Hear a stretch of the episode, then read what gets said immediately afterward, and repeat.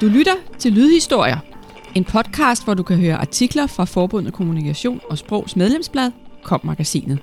Mit navn er Anne Nimp. Artiklen handler om, at kampen om at opnå din modtagers opmærksomhed vil blive stadig mere intens. Fokuser på visuelle virkemidler og brug data til at kommunikere, så du rammer modtagerens værdier, lyder rådet fra fremtidsforskeren og professoren. Artiklen er skrevet af Dorte Lund. Fremtidens K-medarbejder skal være visuelt skrædder. Spørger man fremtidsforsker Louise Fredbo Nielsen, hvad hun ser i krystalkuglen for kommunikationsmedarbejdere, ser hun to store S'er. S for segmentering og S for skræddersyet kommunikation. De to ting bliver helt afgørende for, om man trænger igennem til sine modtagere, vurderer hun. Som kunde og individ vil jeg i stigende grad forvente, at dem, der kommunikerer til mig, rammer mine behov ret præcist. Jeg vil hjælpes med lige præcis det, der er relevant for mig, og jeg vil kun præsenteres for de ting, der passer ind i den måde, jeg lever på, siger hun. Dermed forudser fremtidsforskeren fra virksomheden Future Navigator, at de organisationer, der benytter sig af brede marketingkampagner og nyhedsbreve, der spredes til hele kundekartoteket, meget hurtigt bør sadle op, for det er dem, der formår at ramme individet, der får succes.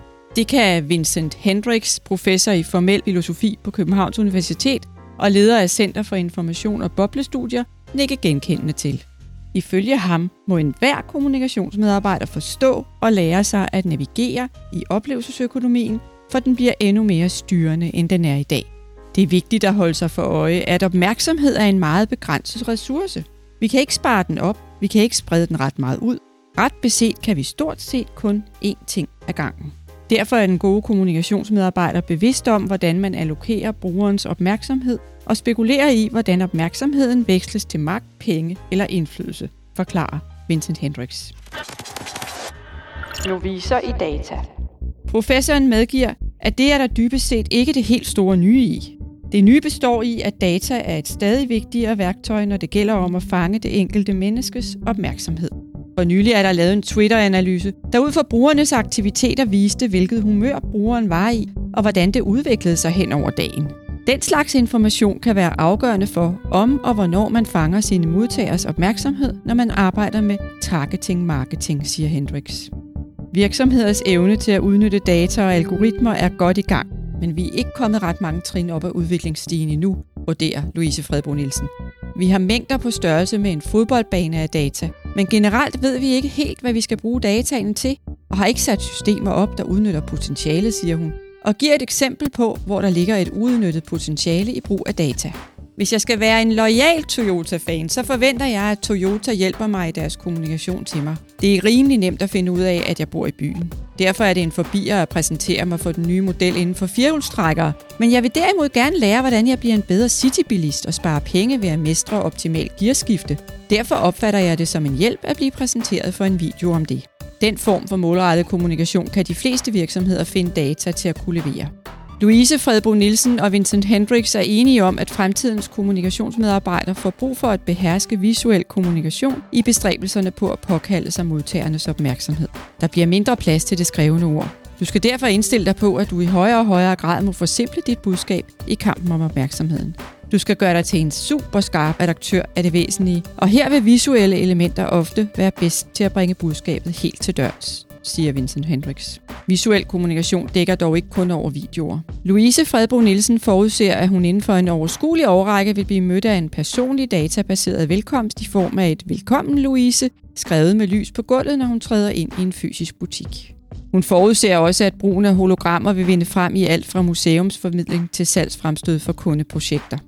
I første omgang vil hun dog især anbefale kommunikationsmedarbejdere at følge med i, hvad der sker inden for virtual reality og augmented reality, som er den teknologi, hvor man tilsætter virkeligheden et fiktivt lag.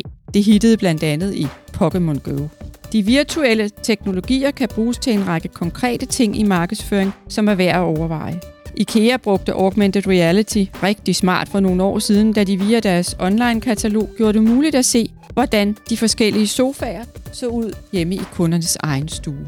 Det er et godt eksempel på at møde kundernes individuelle behov, siger Louise Fredbo Nielsen. Selvom man ikke har et markedsføringsbudget, der matcher IKEAs, mener hun, at det er nødvendigt for fremtidens kommunikationsmedarbejdere at overveje, hvordan de nye teknologier kan tænkes ind i virksomhedens kanaler for at møde de stadig mere kredsende brugere. Værdier vinder frem. Trods det stigende krav om at kommunikere specifikt til individet, mener både fremtidsforskeren og professoren på Københavns Universitet, at værdifællesskaber kommer til at spille en endnu mere central rolle i fremtiden. Det kan godt være, at jeg som individ i bund og grund ikke bryder mig om Tommy Hilfiger jakkesæt, men hvis firmaet sælger dem på, at overskuddet går til frihedskamp i Mellemøsten eller noget andet, jeg går op i, så er der en chance for, at jeg køber det alligevel. Den slags værdifællesskaber vil få større betydning i fremtiden. Derfor må kommunikationsmedarbejderen opsøge data, der kan sige dem, hvad jeg værdisætter, siger Vincent Hendricks. Louise Fredbo Nielsen går skridtet videre og siger, at det lakker mod enden for det klassiske forbrugerbegreb. Det er slut med, at jeg er forbruger, der køber en konkret vare. Jeg køber ingenting, hvis jeg ikke kan identificere mig med det fællesskab, varen er en del af, siger hun og nævner, at det er en tendens, der er vokset i takt med influenternes fremmarsch. Vi har ikke tillid til de store virksomheder, kun til vores venner og andre, som vi har en relation til. En gruppe, der er super gode til relationer, er influenter. Den bevidsthed vil være relevant at planlægge efter som kommunikationsmedarbejder. Hvordan kan I opbygge fællesskaber, som giver brugerne oplevelsen af at være en del af noget større? Her er det oplagt at tage data til hjælp. I lommen på Facebook. Vincent Hendricks ser ingen grund til at frygte, at data og algoritmer vinder indpas på kommunikationsområdet. Han fremhæver, at når kedelige opgaver bliver automatiseret, bliver der frigivet ressourcer til det kreative. Til at få idéer, designe kampagner og skrue det gode notch sammen. Og han ser ingen grund til at føle sig truet af algoritmer. Algoritmer er gode til at sprede budskaber og ramme de rigtige brugere, men de er ikke gode til at detektere de menneskelige hensigter. Er folk, der reagerer vredt på et opslag, reelt vrede, eller er der en anden dagsorden bag reaktionen? Den slags er mennesker meget bedre til at tyde. Det er klart, at algoritmerne bliver bedre med tiden, men jeg har svært ved at forestille mig, at der ikke er brug for mennesker til at planlægge og styre kampagnerne, siger Hendricks. Når det kommer til styring, minder professoren fra Københavns Universitet om, at vi alle er i lommen på de sociale medier, også kommunikationsmedarbejdere. Hvis du sidder i Miljøministeriet og laver en god Facebook-kampagne, er du samtidig et produkt for Facebook, som høster og sælger den data, din kampagne genererer. Det kan du ikke gøre så meget ved, men det er værd at være bevidst om magtfordelingen, lyder rådet fra Vincent Hendricks. Du hørte Lydhistorier, en podcast fra Forbundet Kommunikation og Sprog. Du kan høre flere historier som denne på komsprog.dk eller i din podcast-app. Lydhistorier er indtalt af Anne Nim, produceret af Mikkel Winter og udgivet af Kommunikation og Sprog.